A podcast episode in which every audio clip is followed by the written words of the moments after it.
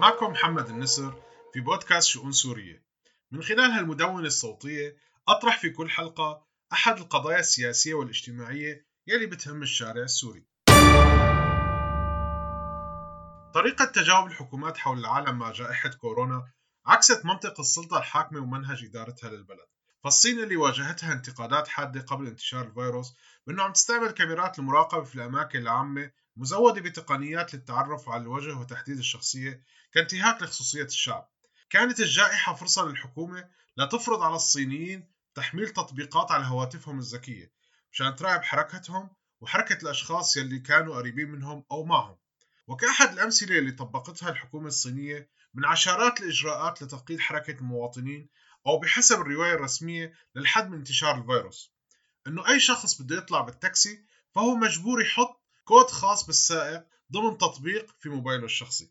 الإجراءات الصينية بشكل عام عكست هوس شديد عند السلطة للتحكم بالأفراد وحياتهم اليومية وحتى بالطريقة اللي بفكر فيها المواطن.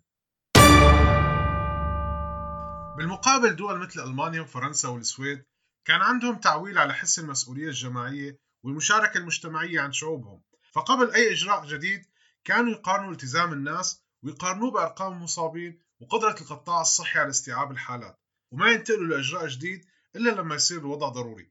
لكن ما فينا ننسى كمان الترهل بالمؤسسات الحكومية واللي آليات عملها غير عصرية وفيها بيروقراطية عالية وعم تخلي ردة الفعل بطيئة للتجاوب في كتير حالات وقطاعات.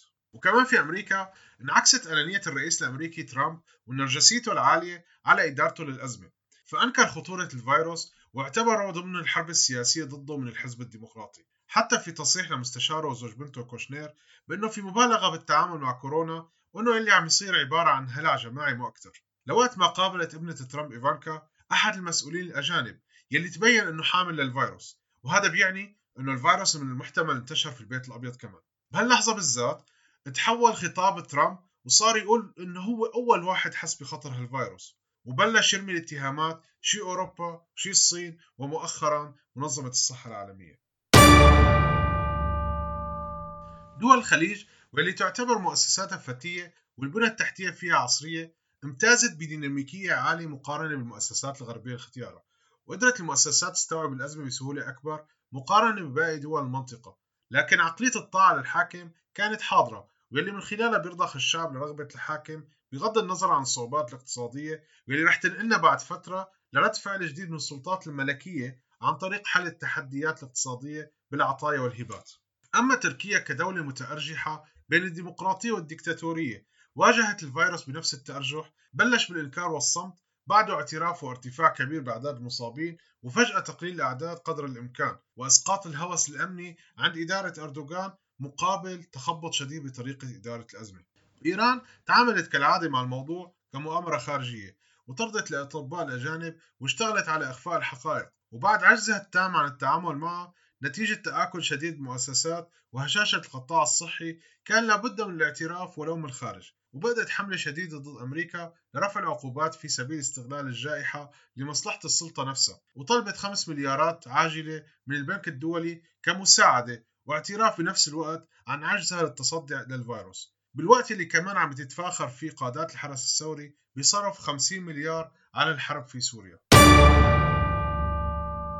إدارة الجائحة من قبل سلطات أمر الواقع في سوريا كمان عكست المنطق اللي عم يديروا فيه المناطق. فقصد كانت مركزة على محاكاة الغرب وإنه نحن شغالين تمام. ما كان صعب عليهم فرض حظر التجول باعتباره صار شبه روتين يومي بمناطق سيطرتهم قبل الكورونا للتخفيف من خطر الخلايا النائمة لداعش وسلطات أمر الواقع في ريف حلب الشمالي ومنطقة الباب وجرابلس الخاضعة بشكل كامل للوصاية المخابرات التركية انتظرت بدورها تركيا ولسان حالهم عم يقول تركيا سكرت نحن بنسكر والحليف التركي أدرى بمصلحتنا منا.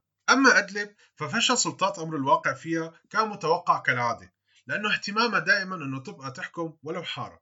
وإن سقطت ضيعة أو ضيعتين فلا مشكلة. المهم نحن بقيانين طالما في أتوات قدرانين نفرضها على البضائع والناس. هالشيء عم يخلي دائما العبء يزيد على المنظمات والنشطاء المجتمع المدني.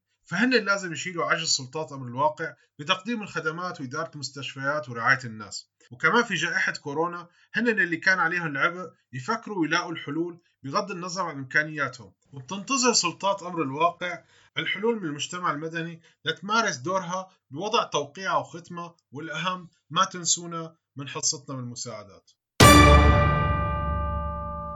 لكن هون ما فينا ننكر حقيقة مهمة إنه سلطات أمر الواقع في مناطق سيطرة قسد والفصائل ما عندها إمكانية حقيقية لمواجهة جائحة كورونا لأنه نظام الأسد رغم كونه سلطة أمر واقع كمان إلا أنه مستفرد بمؤسسات الدولة السورية وتمثيلها الدولي وبيملك خبرة 40 سنة من الإدارة الحكومية. ولما انجبر نظام الأسد أنه ينسحب عسكريا وأمنيا من هي المناطق راح سحب معه الدولة والمؤسسات مشان يزيد الأعباء على هي المناطق. وبسبب استفراده بالمؤسسات الحكومية فالفشل في مواجهة كورونا في كامل سوريا بيتحمل مسؤوليتها نظام الأسد وحده. فكيف تعامل الأسد في مواجهة الفيروس؟ وكيف انعكس منطق إدارته عليها؟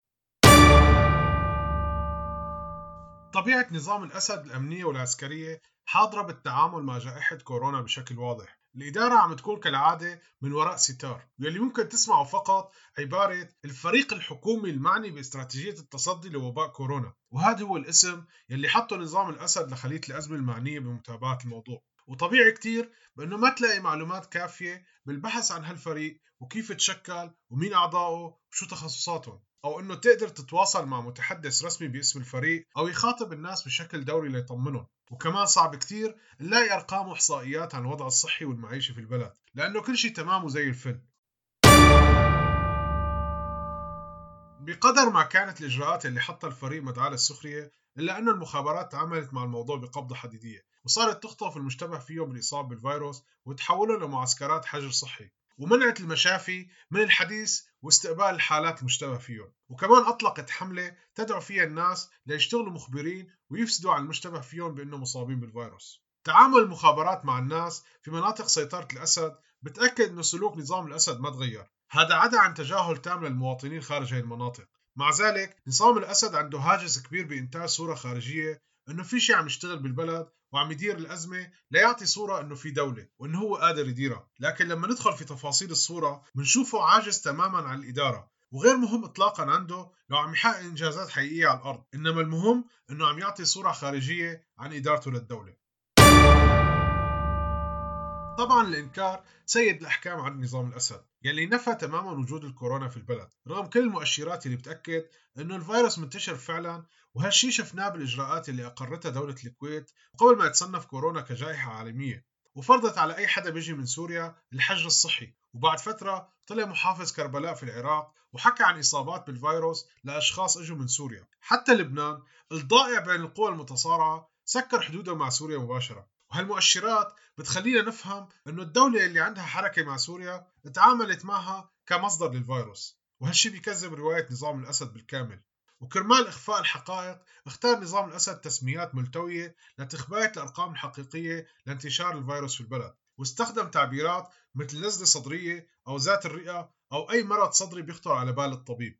وعم نحكي هون عن بلد الأمراض الصدرية فيه من أكثر الأمراض شيوعا بسبب النسبة العالية للمدخنين يلي تفوق 80% بأفضل التقديرات بالإضافة للتلوث وانبعاثات احتراق مازوت التدفئة.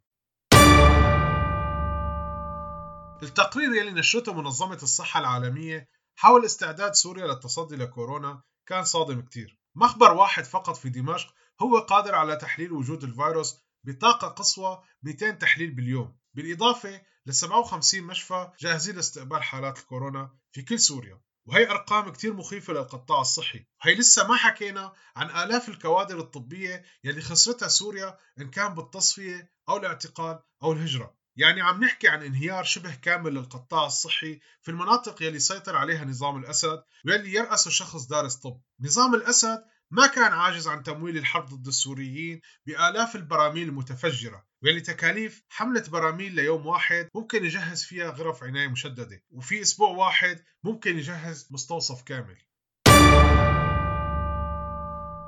نظام الأسد ورغم سيطرته على مؤسسات الدولة إلا أنه عم يستغل جائحة كورونا لتحقيق مصالح قاداته الشخصية والأخص مصلحة بشار الأسد. القادات يلي جزء من روتين عمله اليومي أعطاء أوامر القتل الجماعي ورمي البراميل المتفجرة على المناطق المأهولة وإعدامات المعتقلين فشي طبيعي أنه ما تكون أولويتهم أعداد الأشخاص يلي ممكن يموتوا بسبب الفيروس في مناطق سيطرتهم. والأكيد أكثر أنه بشار الأسد ونظامه رح يعتبروا السوريين اللي عايشين خارج هالمناطق ما لهم وجود أو حق بالحياة حتى. تركيز بشار الأسد وقياداته كله محطوط في الحفاظ على صورة متماسكة وما تعطي انطباع أنه إدارتهم للبلد فاشلة خاصة لما عم نحكي عن كارثة طبية لنظام عم يرأسه طبيب وهالشي رح يهز صورة الزعيم الصلب في مخيلة قادات نظام الأسد. وفي المرحلة المقبلة رح يحطوا سبب فشلهم على المؤامرة والعقوبات الغربية عليهم مو لأنه هن فاشلين بالنهاية ما فيني غير أكد أنه سلطات أمر الواقع الحالية في سوريا فاشلة في مواجهة الفيروس. وما رح تقدم مصالح البلد والناس على مصالح الضيقة.